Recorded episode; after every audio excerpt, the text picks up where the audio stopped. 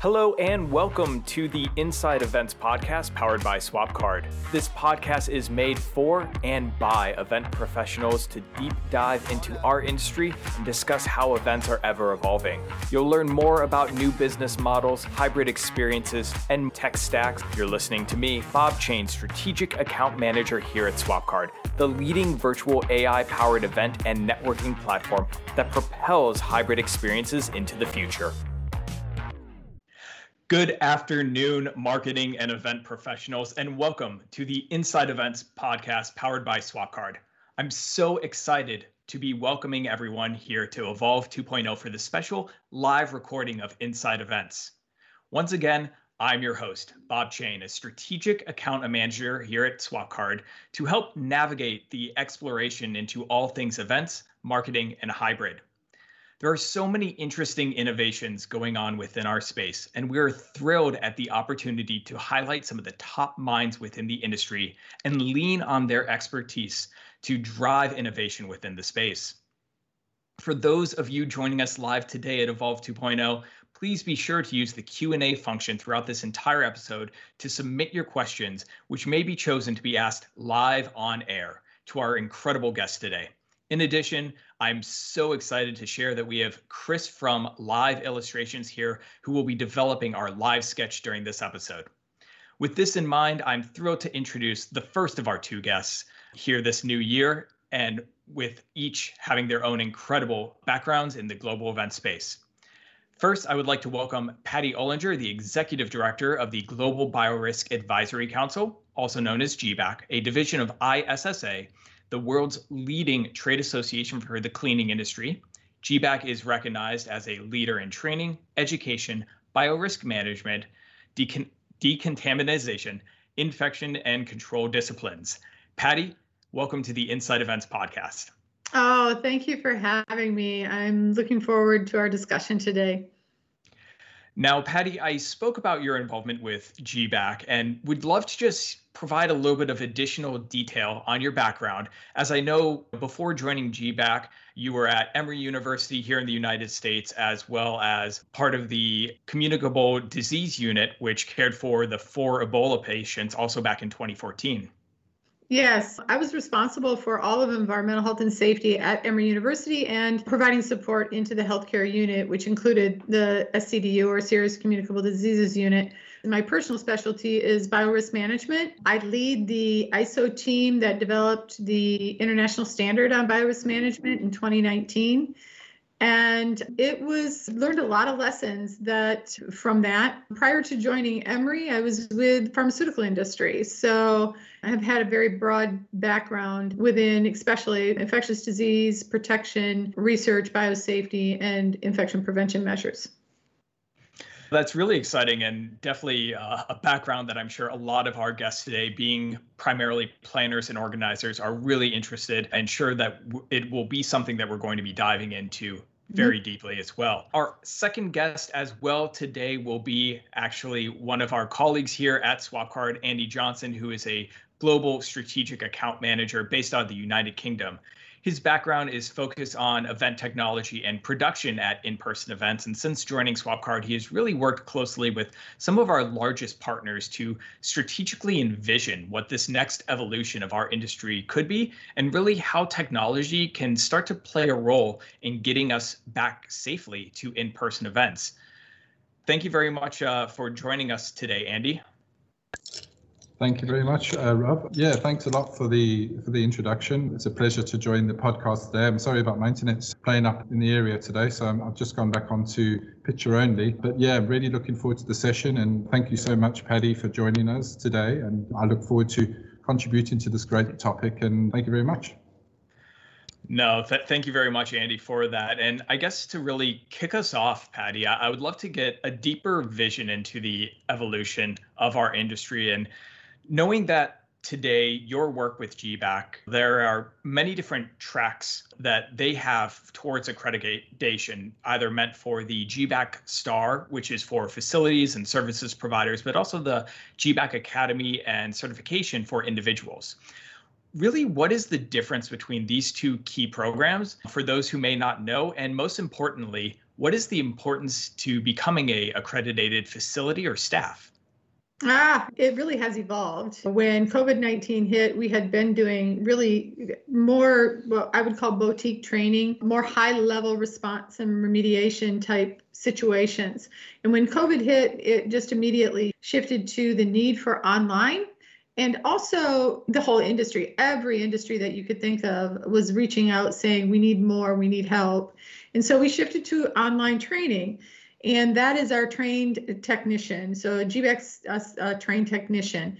And it is really geared toward anybody in the industry. We're in the process of updating the module right now because things change so drastically. Over 20,000 people have gone through that module worldwide. And again, it gives people an understanding of how you become infected, how you can protect yourself, and how to do a risk mitigation strategy. Well, we found really immediately that people wanted um, something for their facilities. And that was where GBAC Star came into play. And knowing my background in management systems, John Barrett, our executive director at ISSA, said, Patty, we need something now, not in six months, but right now. So we put STAR together, and immediately we started having the Hyatt hotels committing worldwide, American Airlines, the Miami Dolphins, the Hard Rock Stadium, the Staples Center in Los Angeles. We now have 23 of the 30 NBA teams and arenas that are on board. But I, I think all of the major large convention centers we then shifted again because the service providers who provide services to a lot of those, both small and large, said, What about me?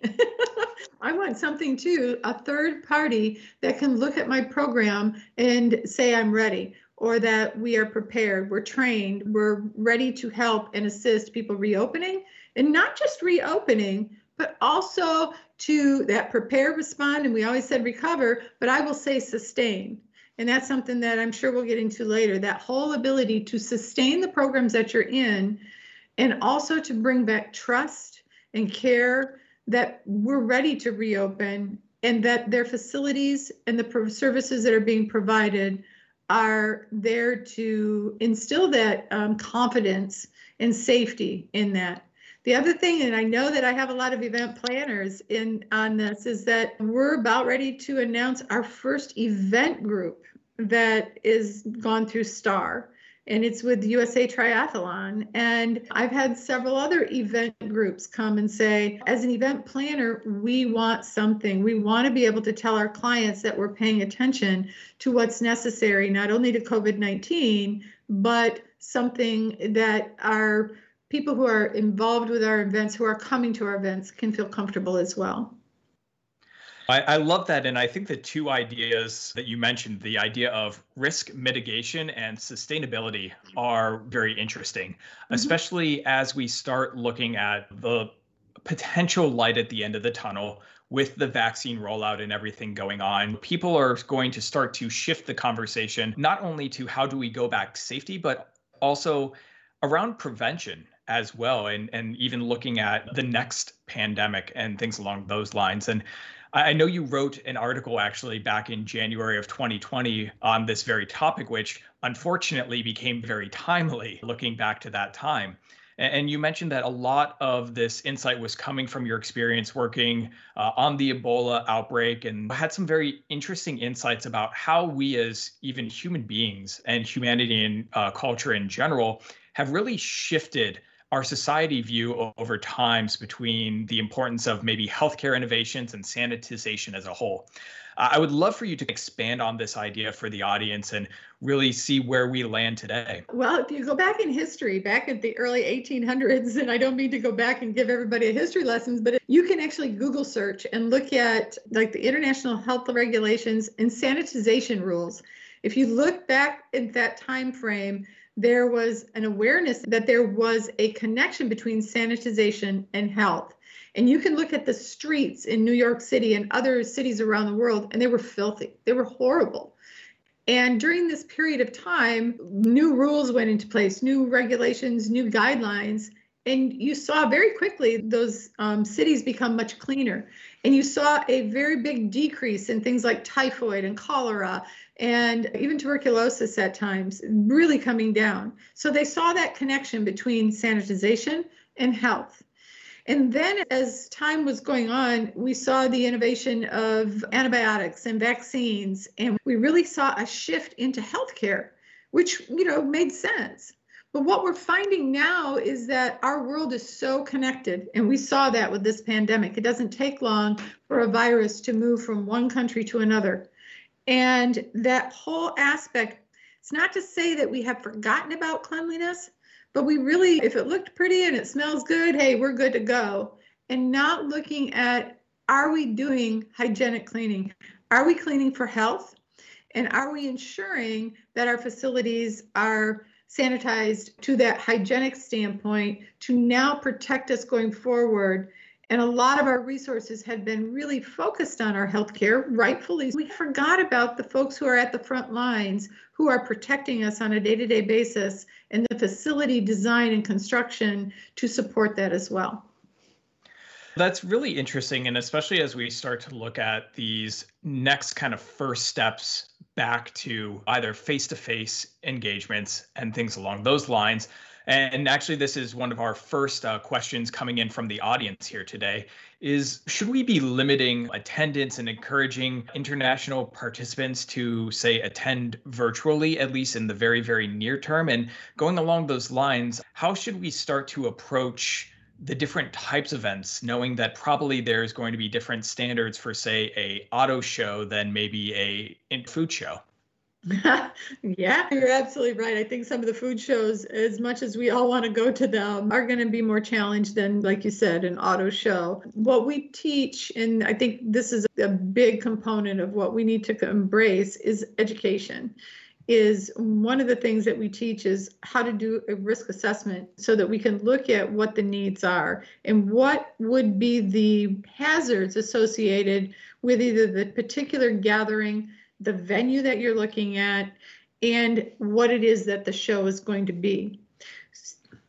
So, from that standpoint, knowing what we can put in place, those mitigation re- measures, to be able to then decide what's the capacity that we're looking at. I think we we too often want to have that prescriptive checklist that helps us and unfortunately, with an infectious disease and something like this, it's sometimes difficult to get to that. And it comes down to being better educated and understanding what the needs are.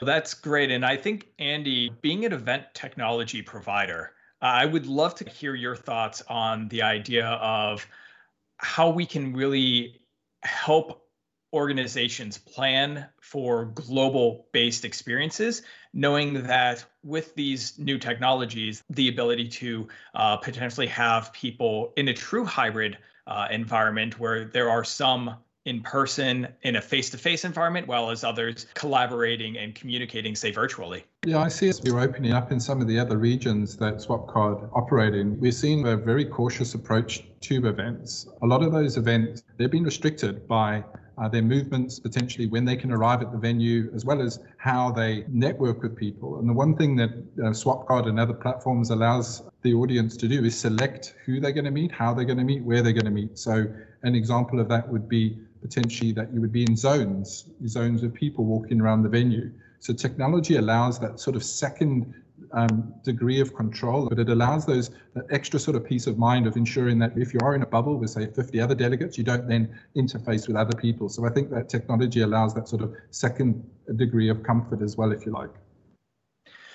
And I think one of the interesting things, Andy, that you just said there was this idea of innovation and these type of new technologies and things like that. So Patty, I would be interested to hear, especially knowing the complexity of not only the facilities and architecture and things like that, all these other varying factors that you already mentioned, but also all the various teams that are involved in the multiple touch points from an organizer to a general services contractor to a facility to hotels as well and travel and transportation just love to hear your thoughts on what innovations are you seeing not only from say a disinfectation standpoint and cleaning perspective but also more a prevention factor today?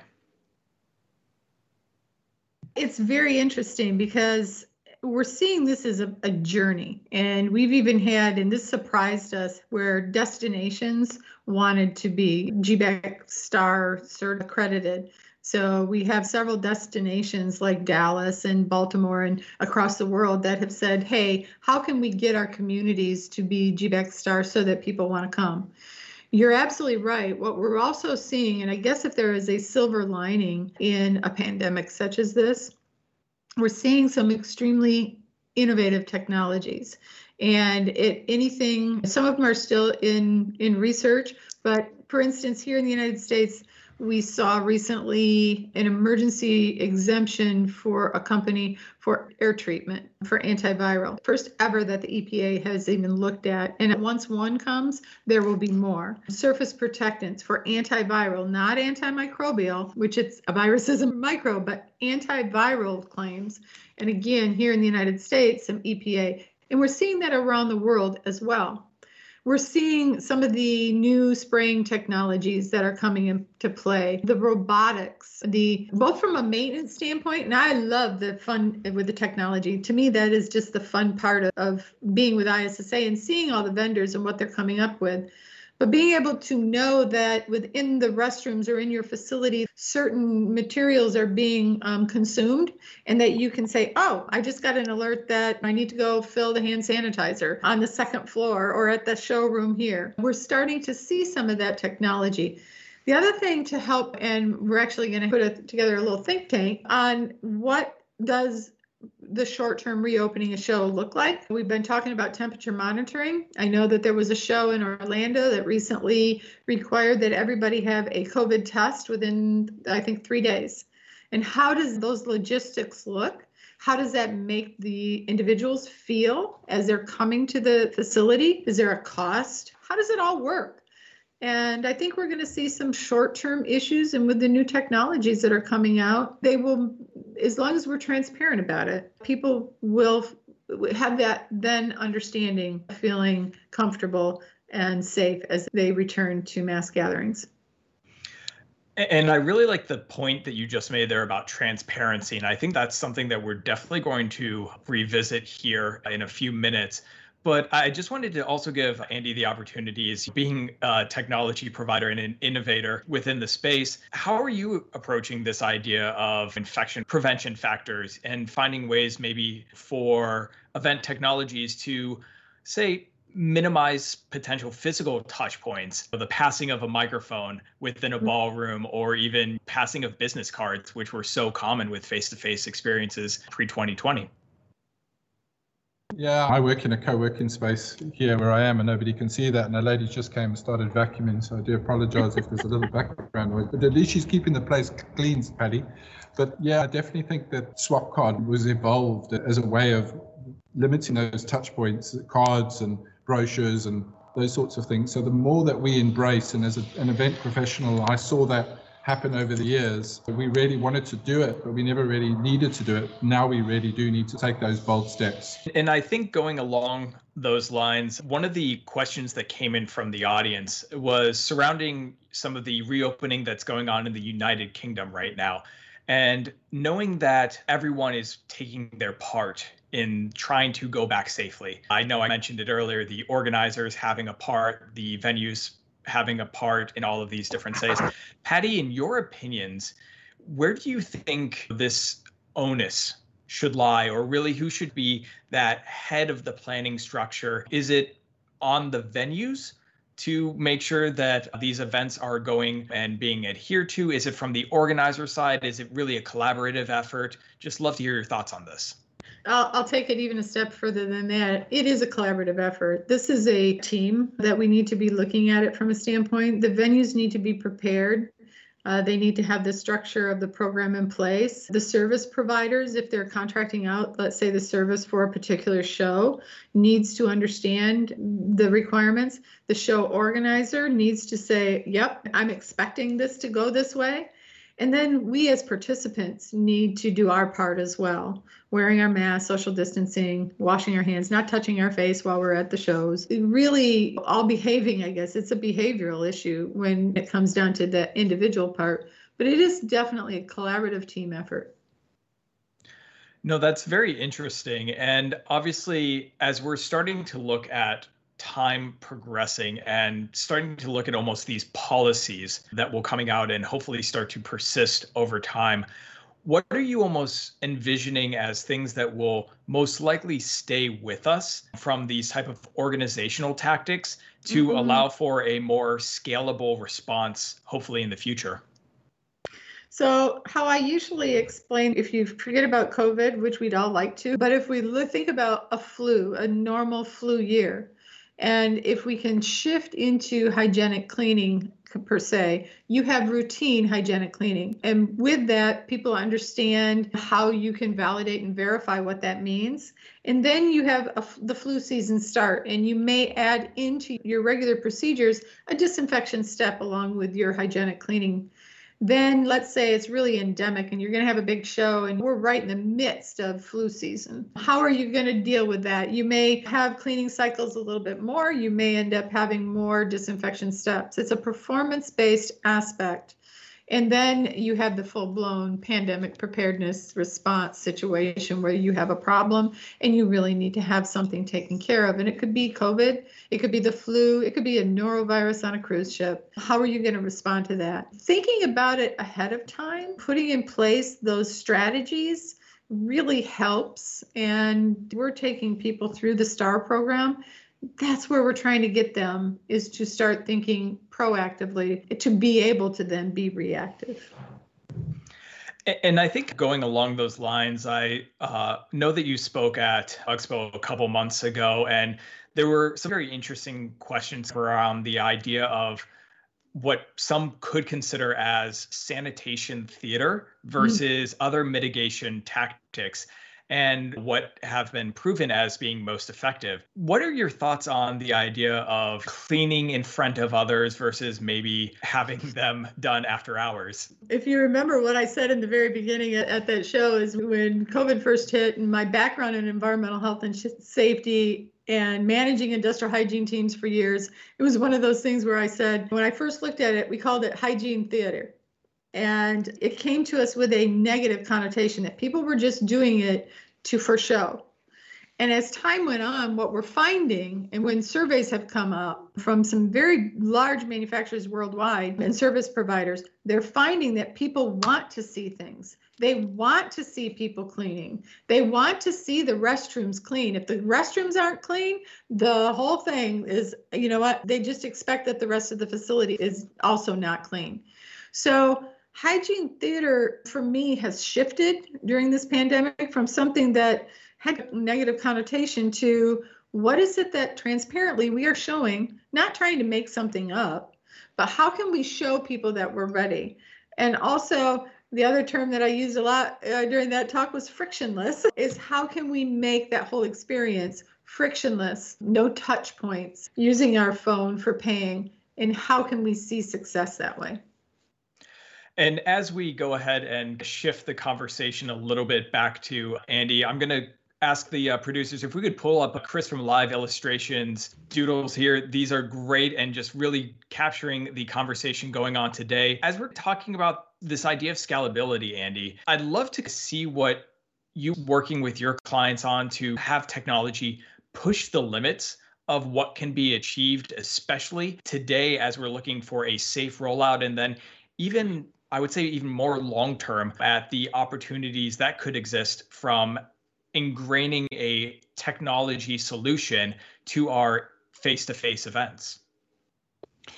Yeah, I think that the process is going to really start at the sort of the registration level. And one of the big things that we're um, working on at the moment, and we're but we've just launched actually Baptiste has just launched our 365 rollout, is that we will be ingrained in that process right from the beginning of the registration process right up to the end. So that integration will not just be happening because you've got your phone, but it will be how do I set myself up for the day? How can I register for the event to ensure that I'm looking and going to the right places? But we're seeing this at a global level where attendees are choosing. One of the questions on the feed was I'm going to now choose which event I'm going to go to based on whether that's safe or, or not safe. And we're definitely seeing a trend where there may be fewer events, but bigger events again. But again, technology will play a big part, and also the current state of affairs will play a big part in which events they choose to go to or not go to, if that makes sense. Yes. It really does. And going along that idea of the current state of affairs, and Patty, I know through GBAC and ISSA that your team work with many different type of experiential organizations. You mentioned anything from sporting to entertainment as well to hospitality. And we have seen some recent examples of larger gatherings, such as the recent Super Bowl here in the United States, as well as some business trade experiences, not only, say, here in Orlando for the United States, but also places globally, Dubai as well. What would you say is being done correctly in these instances to make sure that we're going safely? They pay very close attention to their high touch points. They have done that risk assessment to look at that. In talking what Andy is talking about from a standpoint of utilizing technology, I think the sporting industry has been phenomenal in looking at some of these new technologies that are coming out to make the experience seamless for everybody. How people order food, where they're sitting, how they sit, as far as if you're coming in with two people, three people, four people sitting as a pod, basically, so that you have that contact tracing as well in the event that somebody a couple days later said, Hey, I, I test positive they do limit the seating from right now. We have limited capacity at the Super Bowl. I think they had the capacity of 60 or 70,000 and they had 20, 25,000. Uh, and Super Bowl happened to be a, a GBAC Star facility and most of the bowl games, the college bowl games were held. In fact, some of the Rose Bowl was moved to a Star facility at AT&T Stadium. They they really are looking at that. They are pushing the envelope too. I will say that they make sure that they're in compliance from what they need to be in compliance with what they're using as far as the technology and the solutions and the chemistries. But they also are pushing the envelope as far as how can we do better? How can we make it more effective and efficient? and then making sure that it's communicated what the expectations are as a fan as far as the whole journey we're also seeing, you know, live events want to come back. And we're working with Live Nation right now as far as what does that look like for live events? And how do we make live events, whether it's in an amphitheater or whether an outdoor amphitheater versus indoor theater, what does that look like? And again, that whole journey for people. But what they've really paid attention to is their high touch points, looking at even from an engineering standpoint, what does this system need? I know that a lot of these facilities have been upgrading even some of their HVAC systems and indoor air quality uh, concerns. So it's been a journey for everybody, and there's not a cookie cutter out there. But I would say that there's a lot of lessons that we're going to see in the next, I would say, six months that are going to come forward through people's experiences. And I think that kind of tees up a couple questions that are coming from the audience right now. Andy, I'll go to you first. I know you kind of referenced it a little bit earlier of this idea of using your phones to ask questions instead of talking through a mic and all these other type of touch points I, I say touch points in quotes where you have maybe an audience that is 100% virtual and an audience that is face to face coming together through a technological solution what are you seeing as those key elements that are connecting these audience and things that maybe organizers can really start to plan for as they're looking to take these next steps into this evolution of the industry?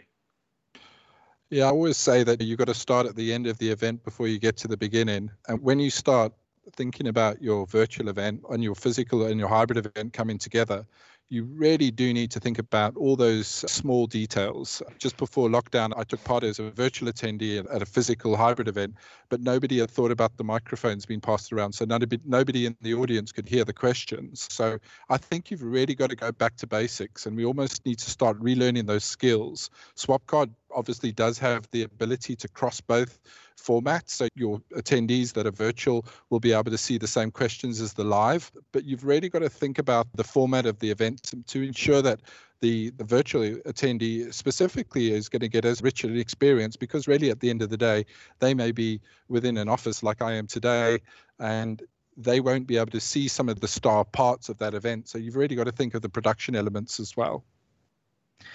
And as we have a live looking on, Chris, from Live Illustrations, art here Patty, I'm going to bring it back to you for a similar question, but less technology specific, and really ask what do you think are the best tactics that we as organizers could be using today to potentially install confidence in winning back not only our exhibitors, but also attendees for our potential live or hybrid events in the future? And how does transparency really play a role in that? Well, you know, I mean, I loved Andy's talk about go to the very end of this show. What do you want to accomplish?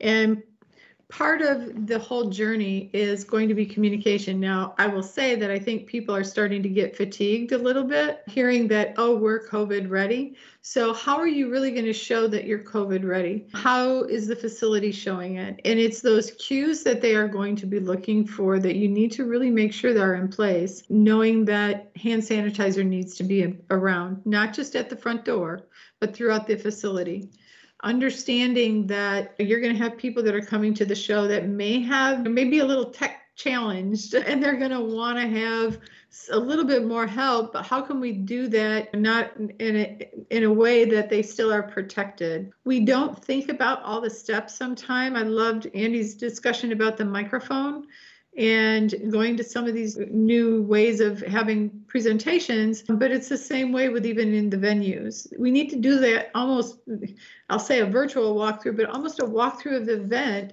from an experience standpoint. How are people going to feel and how are people going to experience an event with these new parameters in place with those new parameters in place, I, I, think, Andy, I want to go to you for this one that is coming in from the audience, potentially knowing that we may not have as much time on site at a physical face to face event here moving forward.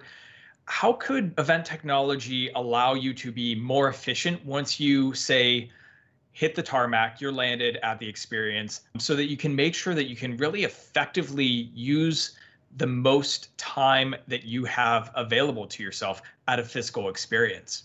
Yeah, I definitely feel like part of the 365 community will be building and making the most of the, the meetings that you can potentially schedule beforehand, knowing which sessions you're going to go to. I don't think when we go back to live events, we will have as much flexibility. We won't be able to wander around a conference room and decide, I'm going to go to this session or that session. I think that one of the ways that technology will really help will be uh, for you, allowing you to manage your agenda a lot better, manage the people you're likely to meet at the venue and at the event and then I think as part of that, you're going to be a lot more uh, streamlined and selective of the the types of meetings that you're likely to to have. I think that there's going to be less, sorry to say, the sort of tie kicker meetings that you're just having for the sake of having them. I think that we're going to be a lot more streamlined in the time that we spend at venues. And I'll probably push that question across to Patty is that I think people, when they first go back to events, are going to be a little bit cautious of the time and, and, and interactions they have. So I think that they're going to probably limit their time a little bit more on site. So therefore their schedule needs to be better managed. So that's a sort of a question for you, Patty, and I think that's what I see happening. I agree. We're seeing that even with some of the event planners that are coming to us that uh, plan, let's say, the whole journey for an event for a group or for individuals. We're finding that they are scripting out the entire journey more. How are they going to travel there? How are they looking at the hotels that they're staying at? What restaurants they might be going to? Really, a true planning aspect of that whole journey. And while the technology is really amazing, it challenges some people. And it is interesting to know that I can have everything right there and it's going to tell me even some of the new technology of you can wear bands on your wrist that tell you who you've been close to during an event. So that let's say I came down with COVID 19 and two days later, it knows but because I wore my wristband, that Andy and I were very close to each other in a booth the day before. So there's a lot of technology that's coming out that I don't think any of us know how much it's going to end up being utilized, but some of it will stick around with us for the future. And I think going along those lines of even the location technology, which you were mentioning, Patty, at least with my time at SwapCard, also, there's kind of new technologies that are coming out within these various platforms of being able to say set registrations up well ahead of time so that if you do have things like capacity limits, you as an organizer can set what those are based off of the safety measures that are, like Patty was mentioning, collaboratively decided upon. and then able to almost manage out those different types of load balancing that exist within hybrid experiences and then ways that you can almost manage through that and then further detail that kind of attendee journey and attendee mapping because I know as a uh, past organizer myself, we all love our debriefs. And in our last conversation, Patty, you mentioned that GBAC itself as a performance based management system, which allows organizers to develop a program and obviously work to enhance and improve over time because at the end of the day, we are all learning this together and navigating these waters. Why do you feel there's such an importance to have a system in place to really be able to assess and then improve with over time?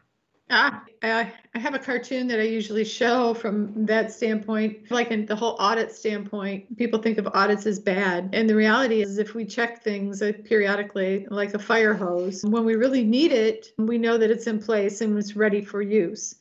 It's the same thing for a performance based quality program. What we're looking at with GBAC STAR is that knowing where your gaps are, knowing what scenarios or planning out what scenarios might come up as far as your high risk and low risk, ensuring that you have enough um, supplies in place it it really makes your whole program go smoother, especially when we're looking at preparedness from an emergency response and, and in this situation, an outbreak or pandemic. Being able to start writing down uh, when I've managed group, if it's not documented, it wasn't done for one thing, and if it's not written down, it probably won't get done. We need to start moving and articulating our programs because when we start doing that, then we can start putting goals in, in place to then be able to continually improve our programs.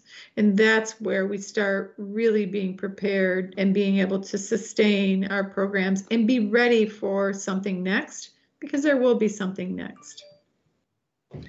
That's really interesting. And as we go back once again to Chris from Live Illustrations to take a look at how our art is progressing, since Patty referenced a piece of material that she always likes to show off in that question. To the audience, we have about 10 minutes left in this conversation, so be sure to uh, type in any type of final Q and A's you have for our incredible guests today. As we're starting to hit this final stretch of the conversation, Patty, I'd love just to hear for any of those organizers and planners who are listening and who may be either planning for a hybrid event say Q4 of this year into 2022 or even trying to navigate those waters of uncertainty, what would be that either idea, reminder, or something to just make sure that they're keeping at the top of their mind every step of the process that they're taking through this journey? They probably have already picked their venue, but if they have not picked their venue, I think that's one of the things that they need to look at. Of course, for me, if it's a GBAC Star venue, that's awesome. There are some other uh, accreditation certification programs out there as well, and see what that venue has put in place. If you, as a, a event planner, have to pick the service provider, then you need to decide are they prepared? Do they have the right procedures, equipment that can be put in place? What kind of training do you need to have for yourself to be, you know, what better versed to be able to speak the language both with your facilities and with your service providers that are coming on board to be able to be prepared for your event participants?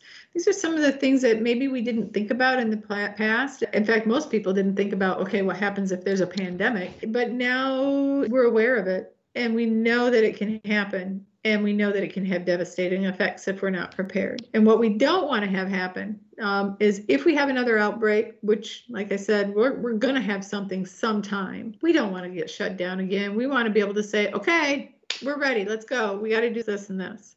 And that's where we want to get to. No, that is really great. And Andy, I want to tee up almost the same question to you, especially from a technology side. What are those things that you are working with your clients today and having those conversations on things that maybe these organizers should be keeping in mind every step of the process, whether it be load balancing technologies through SwapCard or even other type of elements to make sure that we're coming back safely?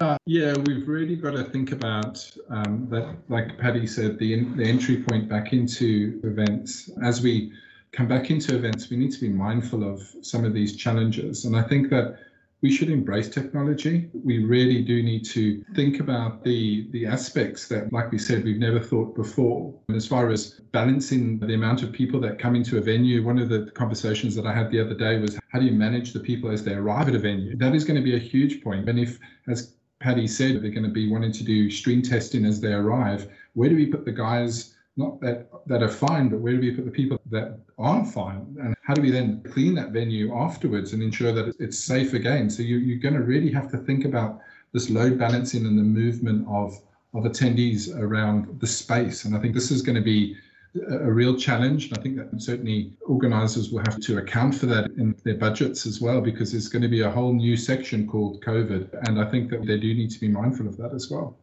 And, and Andy, I, I, think one of the things that you mentioned that is something I want to just take a minute and expand on a little bit is obviously the budgeting and things like that. And really that we are looking almost at times what could be considered a new business model as we start to take these next steps and start to say, okay, how do we continue to thrive under these almost new constraints? What type of conversations are you having around that today with those type of clients? Yeah, we definitely are having to, to, to think about those budgeting questions um, up front. And when they're looking at technology, technology isn't a nice to have, it's a must. And this is where I think the big change has happened. And I've been working in the events industry for the last 20 years, and an app was always something that was a nice to have at an event. It was never you needed to have it. I think those questions are now, you know, going to be answered in the fact that, as Patty said, there's going to be so many different elements to that app that you'll need as an organizer, certainly all these touch points, the fact that you don't have any business cards, you don't have any brochures. And we use um, a partner called Mapwize that allows us to navigate around the venue, for instance, so that the, the frictionless sort of contact becomes more and more apparent. And I think these things are you know, are going to become more and more important as we go into certainly the second part of 2021. I, I love that. And as we're starting to enter the final minutes of today's conversation, Patty, one of the questions that I just love to ask innovative leaders within our industry, and obviously this is no type of insider trading type of questions, but if I were to give you, say, a blank check or say a seed round of money to either develop out a new idea or to test something within the market to really drive innovation within the industry and push us to that next level. Where would you take and apply this fictional seed round and really how does it relate to your vision of the industry moving forward here in the coming years? Wow, put me on the spot as a trade association here. That is a really tough question. There are some really unique things that we're starting to see on the market. I think the technology and the automation and the robotics part of the technology is one of those areas that is going to be here to stay. How many of us now will pick up our phone and say, Hey Siri, and understanding what that means. And it's an area that I think has many applications. You talked about touch points, where those touch points are. We talk about mitigation strategies or robotics being able to be, let's say, a air something that moves around the facility, whether it's occupied or not, and taking care of that facility. I've seen facilities where I've walked in and they screen my temperature. It screens my face. It recognizes who I am, and that the little robot can go around the facility during a meeting and if all of a sudden my temperature starts going up, it can say, Hey, Patty, it sends me a text. There are some very innovative and technologies from a standpoint of automation that we're going to see, and it, it covers so many different um, industries. No, that's really interesting and something that I think not only ourselves, but everyone listening are really eagerly and with high anticipation waiting to see all these things come to life as almost additional tools in our tool belt that we can use to not only get back to face to face experiences, but also continue to have them in a safe manner. As we're coming up on the final minutes of our conversation today, Patty and Andy, one of the things that I like to do here at Inside Events is we have our final quick fire for questions to wrap up our conversation today and just to allow the audience to get to know you a little bit better. Patty, to start us off, is there a CEO or marketing professional that you are following or keeping tabs on these days? Oh, wow. I get a lot of news feeds all the time. There's not one particular one because so much is changing right now. It could be CNN, it could be ABC, it could be Fox News. I, I get a news feed all the time, and I, I haven't found one that I would say is better than the other. But eh, I think today we have to be able to be kept up to date on a lot of different aspects. What is something that you have failed at? Oh, something that I have failed at. Sometimes I move so fast, I have a tendency to just want to jump and move. That communicating the details to folks who are part of the team, I, I know that sometimes I need to step back and say, okay, Patty, take a deep breath and let's communicate better. And that's probably one of, oh man, you really are getting to things. and in your eyes, what is the one single idea to keep top of mind when planning a successful event in 2021? Personal behaviors, making sure that we all understand what's required of us as because you can put all the mitigation strategies in place and it only takes one person to not you know wear their mask social distance not stay home when they're not feeling well and so it's personal responsibility well, that's great, Patty. Final question as we're wrapping up into the final minute. What do you wish your 20 year old self knew? To make sure that we are open to new ideas, make sure that we keep abreast of all the things that are coming at us, and to take sometimes a deep breath and to enjoy life because life is short. I love it as we go back to Chris from Live Illustrations piece of art here today, I wanted to thank all of you from the Evolve 2.0 community who came in and listened to us live, to the podcast audience. Uh, we will see you again next month with incredible content. And I wanted to just personally thank Swapcard's, Andy Johnson, the strategic account manager, and Patty Olinger, the executive director of the Global Biorisk Advisory Council, GBAC a division of ISS. Thank you both for your time today. Oh, thank you very much for having me. Thank you for listening to the Inside Events podcast by Swapcard. Tweet us using the hashtag Inside Events and be sure to subscribe via your favorite podcast platform to be the first to get access right as they drop. As always, stay innovative and see you next month.